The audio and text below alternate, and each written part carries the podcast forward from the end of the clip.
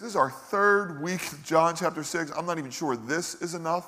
The chapter starts out with 14 verses on Jesus feeding 5,000 people with two fish and five loaves. Now, every other gospel writer includes this story. It's the only miracle of Jesus in all four gospels. That means it's really important. But what we really want to hone in on and look at are the next 57 verses where only John gives us a sermon Jesus preaches in Capernaum that explains why he fed the 5,000. And, and there's a lot going on here, guys. Uh, Jesus comes to this synagogue, he preaches this sermon, and it's the first time he will use this phrase, I am, right? Seven times in John, he says, I am. And in this one, he says, I am the bread of life. I have come down from heaven. Whoever eats of my body will live forever, and I'll raise him up on the last day. And these people are astonished. Now, it doesn't say it here, but I know they're thinking two things. Number one, they're astonished because he's making himself one with God. By saying, I am, he's tying himself back to Exodus, where Moses said to God in the burning bush, God, what is your name? What do I tell the people your name is? And he says, Tell them I am that I am. So that's number one. The second thing is, there's no doubt in my mind they're thinking about Deuteronomy chapter 8, because they bring up their fathers who were in the wilderness and who ate of the manna. In Deuteronomy, we have Moses giving the law not to the people that came out of Egypt. This is the second generation. I don't know if you remember this or if you've ever read it. The generation that came out of Egypt all died in the wilderness. Paul in 1 Corinthians 10 says they died of unbelief, even though they saw all the miracles, all the provision of God. And so now Moses, the next generation, he's imploring the people to remember God's faithfulness, to remember God's covenant. He's bringing you into a land flowing with milk and honey. He's going to drive your enemies out. God is a good God. And he gives them this exhortation, and you shall remember that the Lord your God led you all these 40 years in the wilderness to humble you and test you, to know what was in your heart. What are your motives?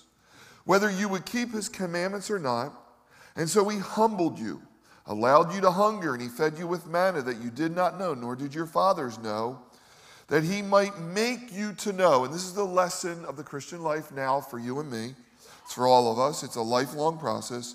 That you might know that man shall not live by bread alone, but by every word that proceeds out of the mouth of God. And of course, we know that verse because when Jesus was tempted in the wilderness, having fasted for 40 days and 40 nights, Satan says, You're the Son of God. You have the power. Turn these stones into bread. You shouldn't be hungry. You're a king's kid. You're the Son of God. And the grammar is, Since you're the Son of God, why don't you just do it? And what was Jesus' reply? Deuteronomy 8 Man doesn't live by bread alone. Man needs bread, we need physical food, but by every word that proceeds from the mouth of God. Here in verse 27, chapter 6, he tells these people, Don't labor for the food that perishes, but labor for the food that endures to everlasting life, which the Son of Man will give you because God has set his seal on him.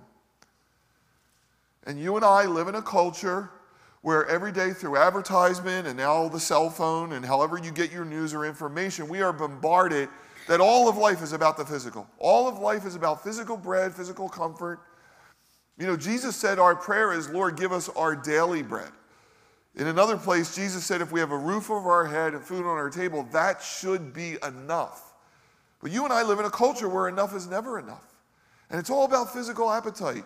You know, nobody talks about the spiritual. Is it any wonder we're, we have more anxiety than any other generation, more suicides than any other generation? You know, we're going backwards in mental illness and things like that. We're not going forward because there's a spiritual dimension to who we are. There's a movie called The Book of Eli. Many of you have probably seen it, Denzel Washington. And it's one of those dystopian movies about there's been nuclear war or whatever. And uh, basically, everybody that's still on the earth is young. There's a few older people like Denzel.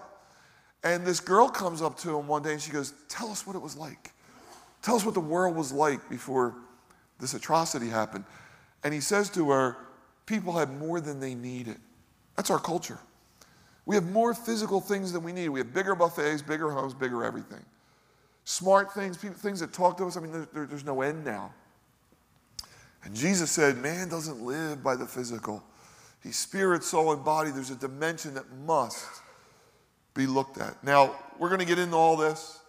But I must confess, and I'm going to say this just for you, those of you who have immersed yourself in chapter 6, I've taught John here at Calvary at least four times, outside of other times I've taught it or read it or studied it. And I'm amazed how much I still struggle with this chapter, how much I still struggle with Jesus. You ever notice Jesus says things that are hard to understand?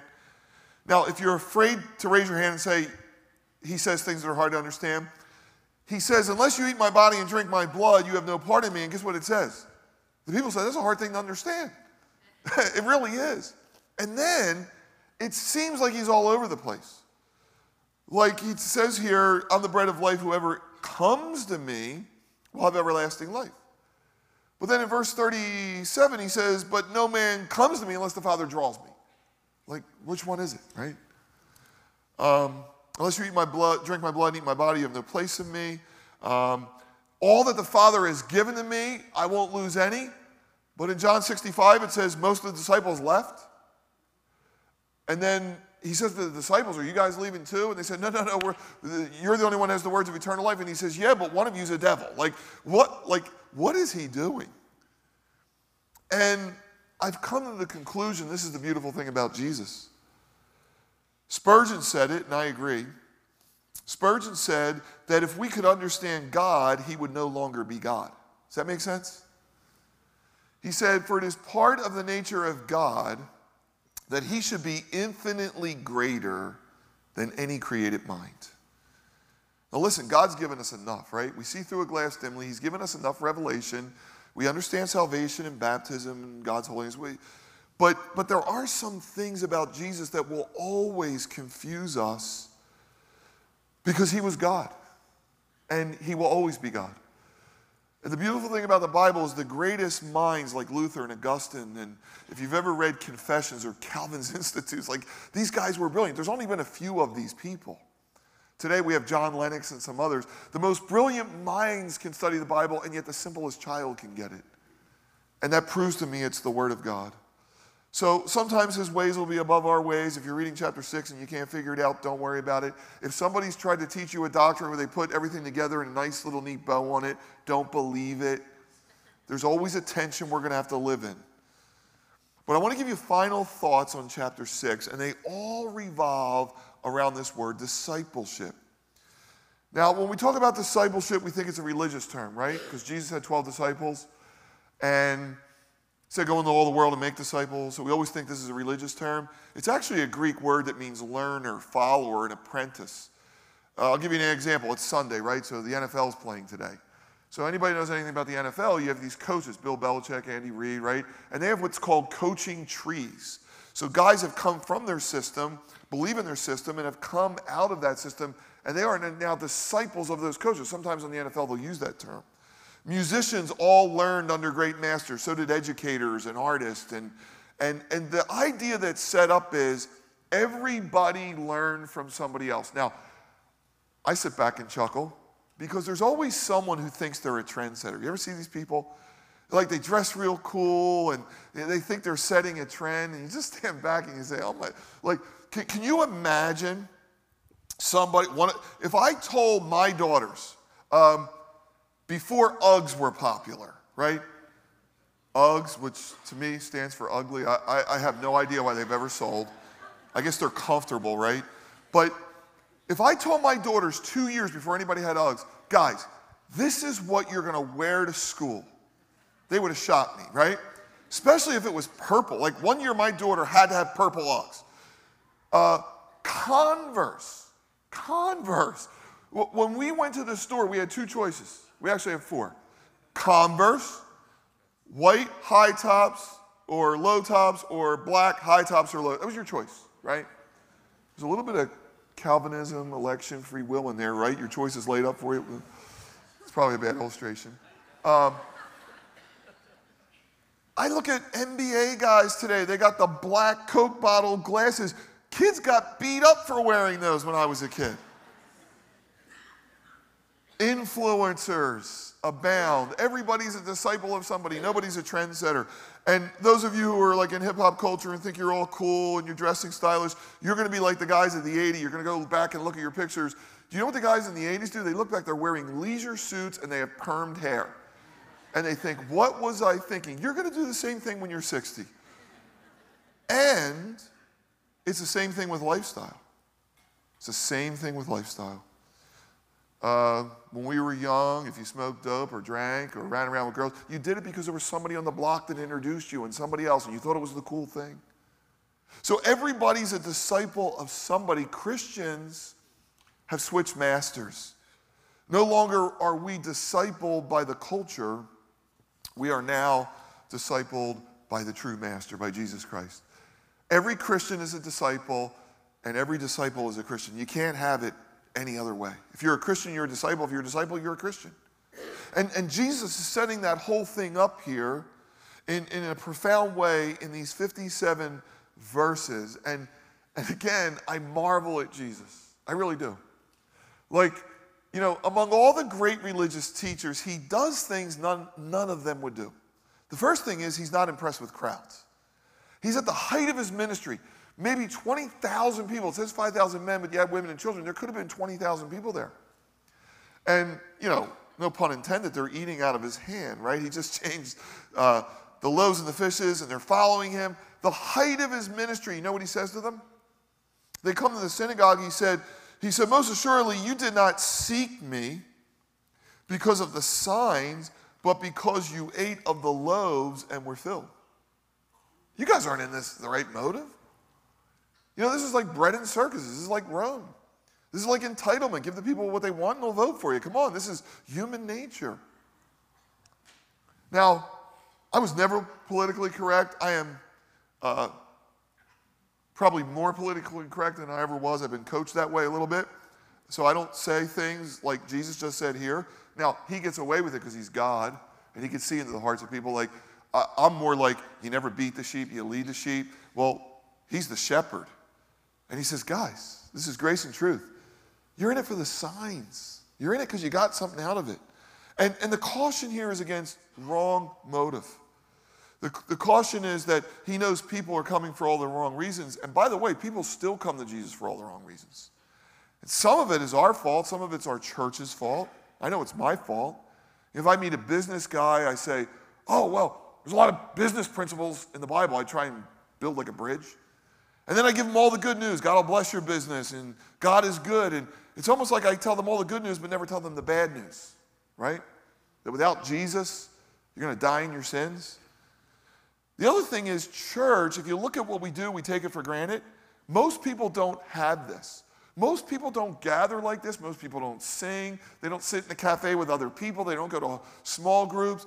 People look at what we have and sometimes they latch on because this doesn't exist anywhere. And you can exist in some churches and really never hear what true discipleship is and what following Jesus really means. So, very quickly, and then this will lead into communion. I just want to walk you through five aspects of true discipleship. Number one, true discipleship always begins with what I call a grand invitation. And Jesus told a parable that a man went out and gave invitations to a wedding and invited people to come in. Uh, a lot of people threw the, you know, the invitation on the ground. He said, now go in the highways and byways, compel them to come in. You and I have been invited to the greatest banquet of all time. You and I have been invited by grace into this life with Jesus Christ. Now, Jesus says it very eloquently here. I have come down from heaven, verse 38, not to do my will, but the will of him who sent me. This is the will of the Father who sent me, that of all he has given me, I should lose nothing, but should raise it up at the last day. Now, if you have like a reform background, this is your day, okay? Uh, at John 3:16, when Jesus said, "Whosoever may come," that was the other folks' day. But this is your day. If you believe in election and predestination, I do. This is your day. Because the Bible says you were chosen. No man comes to Christ unless the Father draws him. Jesus says it again, John 15, 16. He said, You did not choose me, but I choose you, chose you. So there was a day in all of our lives where our eyes were open, scales fell from our eyes, we repented, accepted Christ. He came in by his Spirit. It's a beautiful day. And listen, we're not going to talk about free will and we're not going to talk about predestination. They're, they're both true and we're going to bask in the light that we are chosen. But let me say this if we're really saved by grace and it's the work of God, not, not anything we can boast about, if it's really His gift, then we could have no part in that. Think about it. Think about your salvation. Think about how you came to Christ. Uh, do you really think you could have arranged that? You know, I, I, look at my life and think, you know, I could never put all those pieces together. I wasn't seeking God. Romans says, in fact, no one seeks God, no, not one. We were all like sheep. We had all gone astray. And to think you could ever put together, you know, this tapestry of how God gave you the invitation is ridiculous. Uh, still, my favorite, favorite salvation story. Monica and I were about two years into the faith. And there was a couple in our church. They were missionaries to India, young couple. We really liked them. We had them over for dinner. And the wife was a high end fashion model in New York City. So I said, Colleen, tell me how you came to Christ. It must be an amazing story. She goes, Well, Bob, I was in Manhattan, 15 inches of snow, blinding snowstorm, and I saw a great light.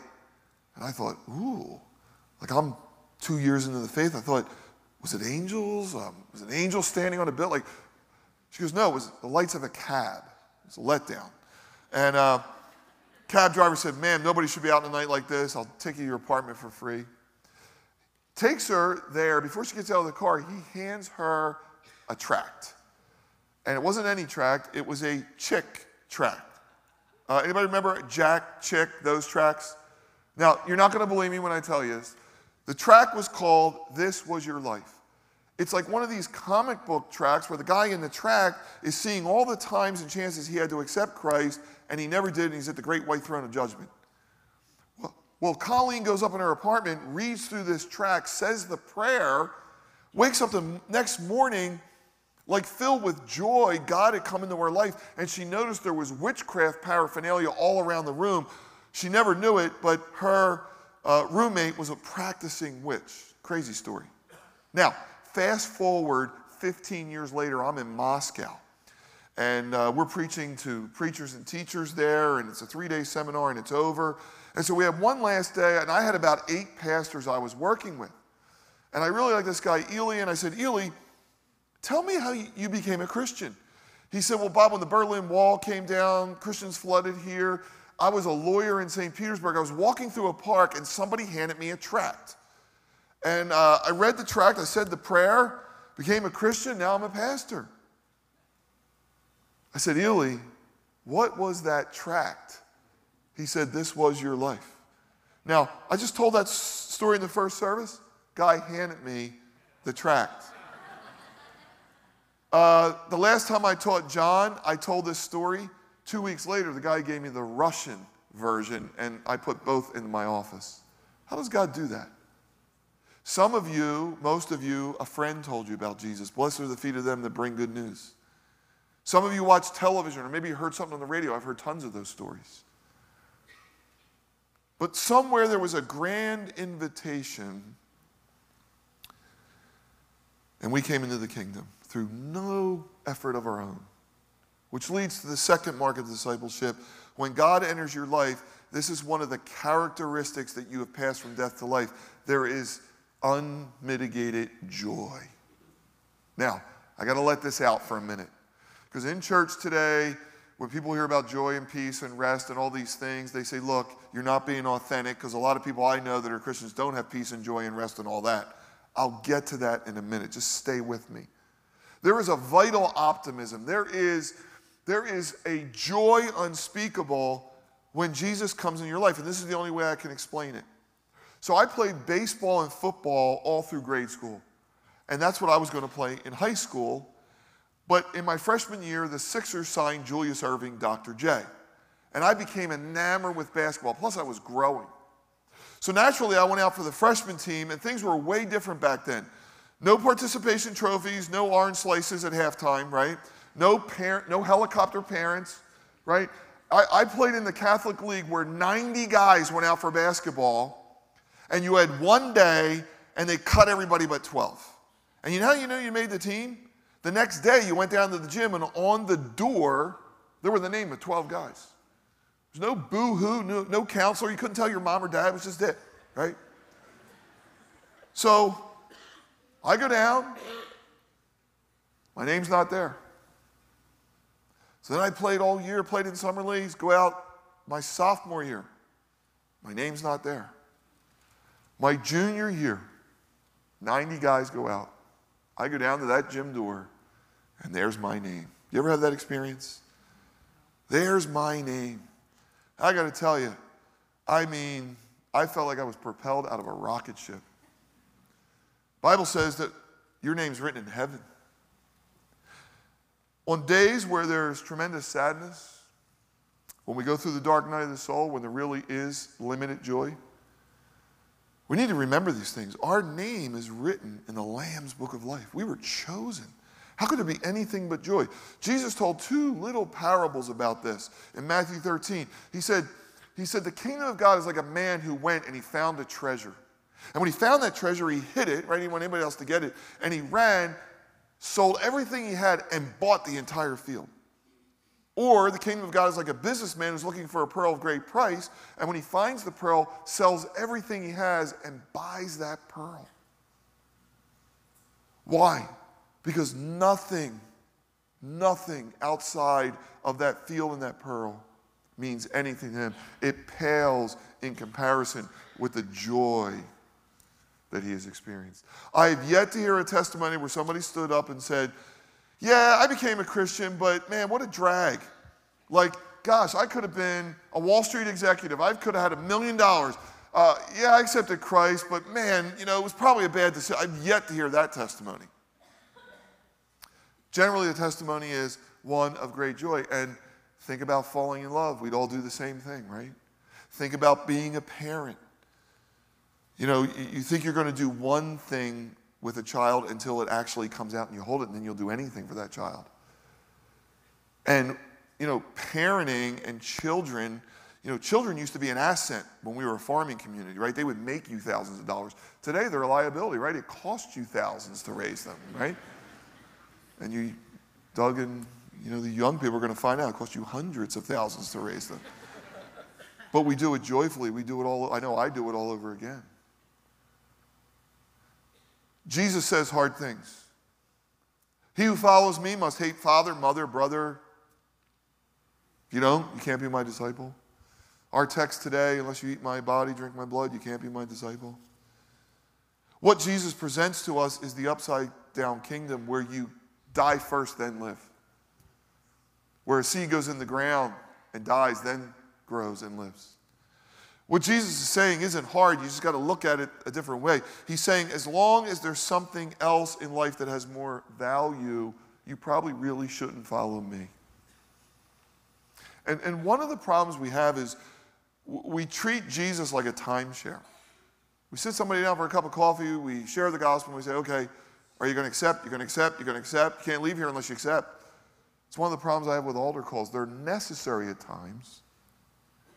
Jesus said this is how discipleship works. No man going to fight an army with 20,000, having only 10,000, would ever go fight that battle. No man building a city would not make sure he has the right resources. So is it with everybody that follows me. I talked about down days, struggles, dark night of the soul, things we're all going to go through. They're common. It doesn't mean our joy's not there. The prophets all experienced this, right? Malachi said, Where's the God of justice? Where, where's God? Things are falling apart at the seams. Where's God in the midst of all this? Asaph, who wrote a series of Psalms, who was in full time ministry, said, My foot almost slipped when I saw the prosperity of the wicked. This is a guy who was in the temple six days a week. My foot almost slipped.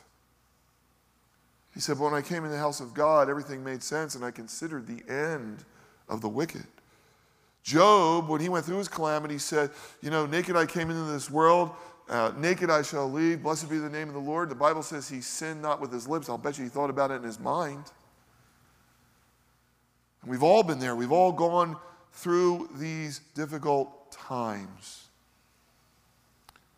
One of my favorite books is The Hiding Place by Corrie ten Boom. During the concentration camps in Germany, her family hid Jews And when they were found out by the Nazis, they were taken to concentration camps. Her father died in a concentration camp. It was only she and her sister that were left, and her sister was starting to lose her faith. Her sister was actually sick. And of course, it's more eloquent in the book, but one day, you know, she's ministering to her sister, and her sister's like, Why would God ever do this to us? And, and, and finally, Corrie says to her sister, She says, When God wrote the story of our life, and they were in Ravensbrück prison, he put as the title Ravensbrück. This was God's plan for us from the beginning, as hard as it is to imagine. And if you don't think that's true, we've already talked about election and predestination. Um, remember at the end of John's gospel when Jesus makes lunch for the guys by the sea? And uh, Peter, do you love me more than these? Feed my sheep. He goes through that whole thing. And then he tells Peter, when you were young, you girded yourself and you would go wherever you want. There's coming a time when men are going to take you to a place you don't want to go. And we know that Peter was crucified upside down. Now, when Peter heard that, he said, uh, uh, All right, Lord, everybody wants to know your will. I don't know if I want to know that much. But you know what his answer was? What about him? Points to John. What about, all right, I'll do it, but uh, what's John going to do? And Jesus said, Look, if I want John to live until I return, I can do that too. I love the short book of Habakkuk. The public reading of Scripture, 18 minutes if you listen to it. Habakkuk was a prophet who struggled because God was using the Babylonians idol worshippers to attack Israel. They had used the Assyrians, who were ruthless, to attack his people, Israel. And he writes this book about God. How could you let this happen? You know what God says? Habakkuk, write the vision, make it plain on tablets that he who reads may run with it. And that wasn't a business idea, by the way. You know, it wasn't a mission statement that Habakkuk came up with. God said, No, I'm giving you the vision. And the vision is I'm going to judge Babylon and I'm going to exalt you. And when, the day you see it, you won't believe it, even though I've told you it. And Habakkuk ends with this hymn of faith that gives me holy goosebumps, uh, goosebumps every time I read it. It says, Though the fig tree may not blossom. Now, it applies to us, but the fig tree is always Israel. By the way, the fig tree did not blossom. They were under Roman occupation in Jesus' time. And for 1800, 1900 years, they were under occupation. Nor fruit beyond the vines. Mark Twain, when he visited Israel around 1890, wrote Innocents Abroad, said there were two things he couldn't find a human being and a tree. Though the labor of the olive may fail and the fields yield no food, this was Israel all the way through 1948. Though the flock may be cut off from the fold, yet there is no herd in the stalls. Yet I will rejoice in the Lord. I will, here's our word, joy in the God of my salvation. Today, the desert's bloomed. Israel leads in so many areas, and it's just a testimony of what God could do, and that's why we travel there, and it's, it's a testimony we can do in our lives. Maybe you're in a place right now where the fig tree is not blossoming and there's no herd in the stalls. Maybe everything's dried up, but there is still joy for true disciples. There's a grand invitation, it's marked by joy. I think disciples are marked because they're lifelong learners. One of my favorite scenes in the Bible is Caleb and Joshua, 80 years old, trying to take new ground. I go to conferences, I see older people, which, by the way, aren't valued by younger people, but should be because we stand on their shoulders. And they're still, they're still tracking with God, they're still running hard with God. Dallas Willard said non discipleship is the elephant in the church. It's not the much discussed moral failures, financial abuses, or the amazing general similarity between Christians and non Christians. These are only effects of what he calls the underlying problem. The fundamental negative reality among Christian believers now is their failure to be constantly learning how to live their lives in the kingdom among us. It is an accepted reality. The division of professing Christians into whom um, faith is a matter of whole life devotion to God, and those who maintain a consumer or client relationship to the church has now been accepted as a reality for over 1,500 years. Ouch. That's rough, but true. See, that's why crowds didn't to Jesus. They followed for all the wrong reasons. Now, we're not about separating wheat from tares or sheep from goat. But we are trying to do those things that'll say, you know, what, what is moving us forward? You know, I talked last week about we need physical food, we need spiritual food. We need to listen in community. We need to study together. We need preaching and teaching. And then remember the works of God? We need to do the works of God. One time Jesus was walking by and somebody said, Blessed is the one who bore you and the breast that nursed you. Trying to elevate Mary to some status. And she was blessed among women. You know what Jesus' response was? He didn't say, Oh, yeah, you're right, Mary. He said, No, blessed is the one who hears my words and does them. That's what true discipleship really is. So we have a lot of meetings here at Calvary. And we'll sit around for an hour and say, okay, children's ministry is really important. We put a lot of money into it. What can we do? How do we grow it? How do we make kids disciples? Same thing in youth ministry. And sometimes I leave those meetings and I'm like, man, I know how to grow a children's ministry. Radical parents, true discipleship, parents who are true disciples, who are, who are turning certain things off on the TV and turning certain things on and leading people to Christ and opening up their homes. Uh, if we had true discipleships as parents, I think children's and youth ministry would go through the roof. The fourth mark of true discipleship is that true discipleship never go back. Uh, look at John 60, John 6, 6, 6. John 6, 66. You can do with that whatever you want, by the way. It says in verse 65, Jesus said, Therefore I have said to you that no one can come to me unless it has been granted of him by the Father. And John 6 66 says, From that time many of his disciples went back and walked with him no more. Jesus said to the 12, You guys leaving? Now, if that was me, I'd say, Look, I'll raise your salary. I'll give you more benefits. Please stay. I at least need 12. Jesus is like, You guys leaving? Peter says, To whom shall we go? He didn't say, Where are we going? He said, To whom shall we go?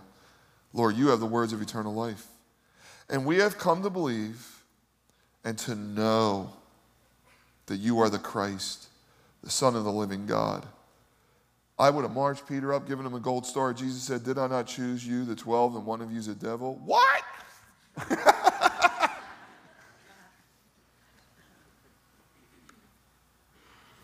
to whom shall we go? Boy, I hope that's the way you feel, even when it's hard. Where are we going? You know, where and to whom are we going? The older you get, the more you realize this whole world is built on lies smoke screens, corruption.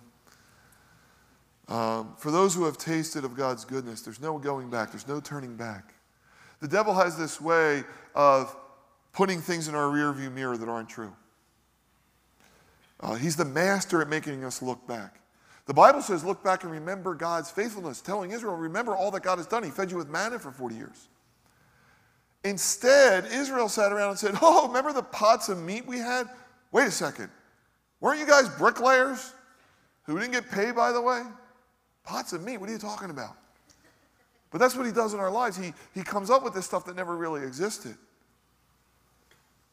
Uh, Jesus said in Luke 9 62, No man who has put his hand to the plow who looks back is fit for the kingdom of God.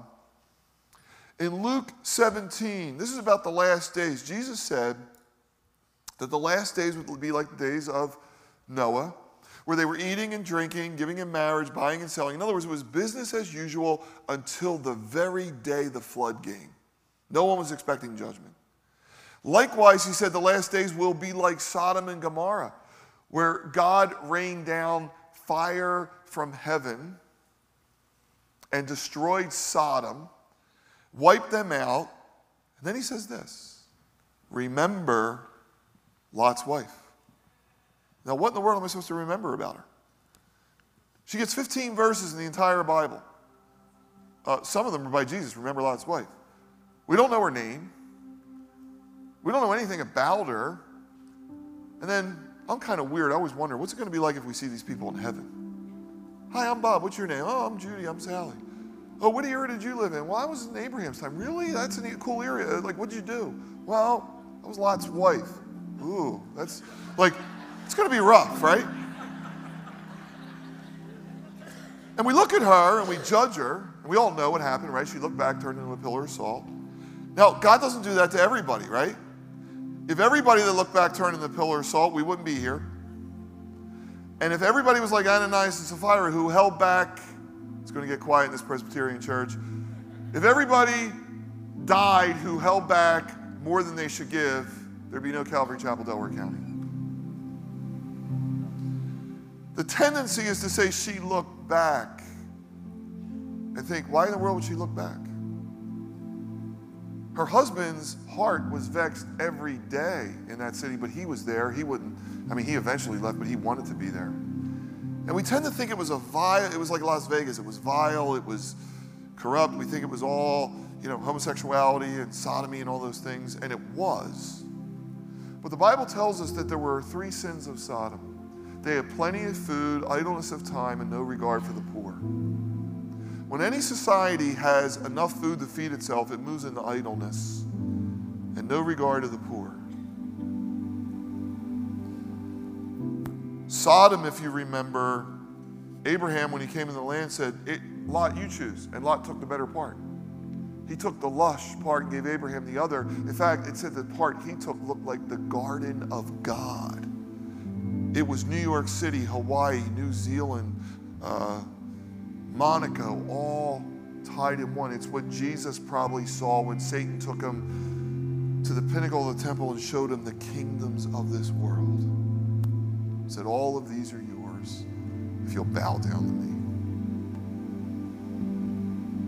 Jesus defeated him like we do with the word of God. Peter, do you love me more than these? Really want to go back and fish? you really want to go back to the old life? Or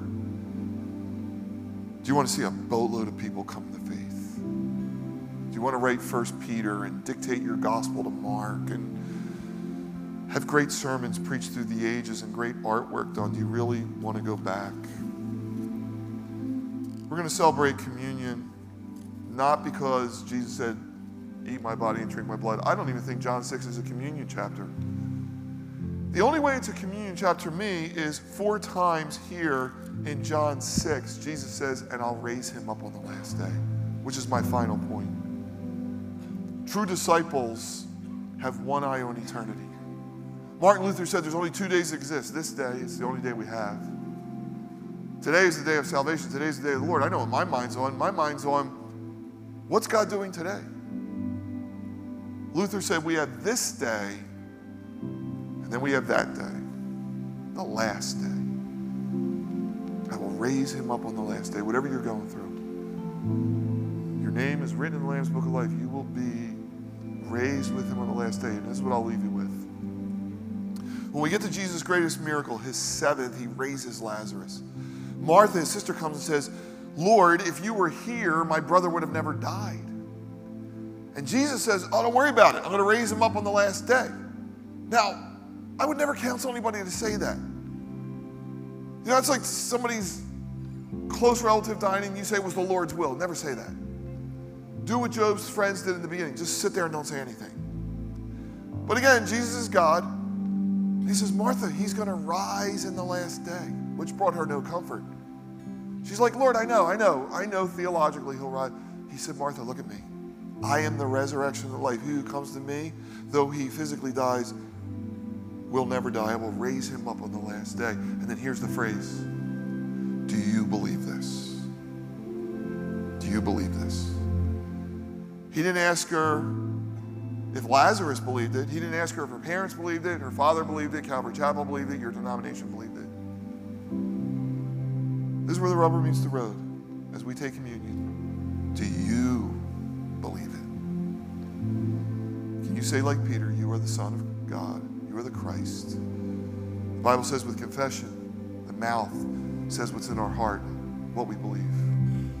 And by the way, guys, this true discipleship is why there's denominations. Do you ever look around and say, why there's so many denominations?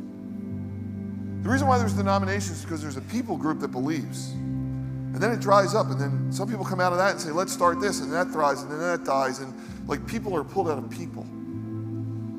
So Martin Luther, right, has the Reformation, and that dries up. And then Wesley comes out, and then out of that come the Anabaptists, and we just keep going and going.